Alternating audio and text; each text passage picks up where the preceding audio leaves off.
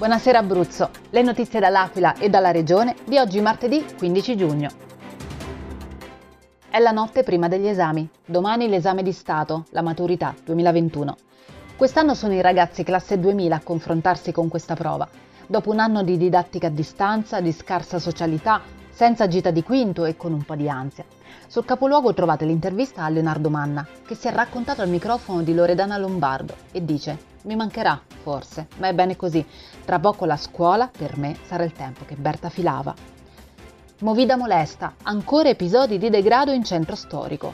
Un uomo entra nudo nella fontana luminosa, un altro si arrampica ad un balcone di un edificio in una traversa di via Garibaldi.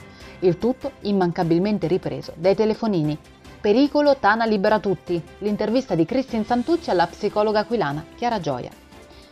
Piazza d'Armi più pulita grazie alla nuova eco-isola inaugurata da SM. Saranno dotati di tessere i commercianti ambulanti del mercato di Piazza d'Armi, attraverso la quale potranno accedere all'eco-isola per implementare la raccolta differenziata e il decoro dello stesso mercato, evitando che imballaggi e rifiuti vari lasciati fino ad oggi nei contenitori esterni possano quindi essere portati via dal vento. Le interviste di Natal Francesco Litterio. Appalto ricostruzione oratorio Salesiani assolti con formula piena perché il fatto non sussiste l'ex vice sindaco Roberto Riga e gli imprenditori Massimo Mancini e Sandro Martini.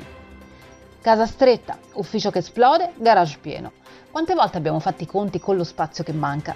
All'Aquila ci pensa tuo box office, un magazzino per le tue cose.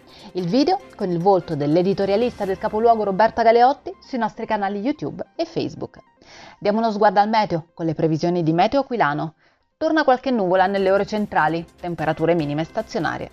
Per tutte le altre notizie e gli approfondimenti seguiteci sui nostri canali social Facebook e Instagram e ovviamente su www.ilcapoluogo.it e non perdete il nuovo appuntamento con Capolavoro, la rubrica per chi cerca lavoro all'Aquila e dintorni. Anche il McDonald's in provincia dell'Aquila cerca personale.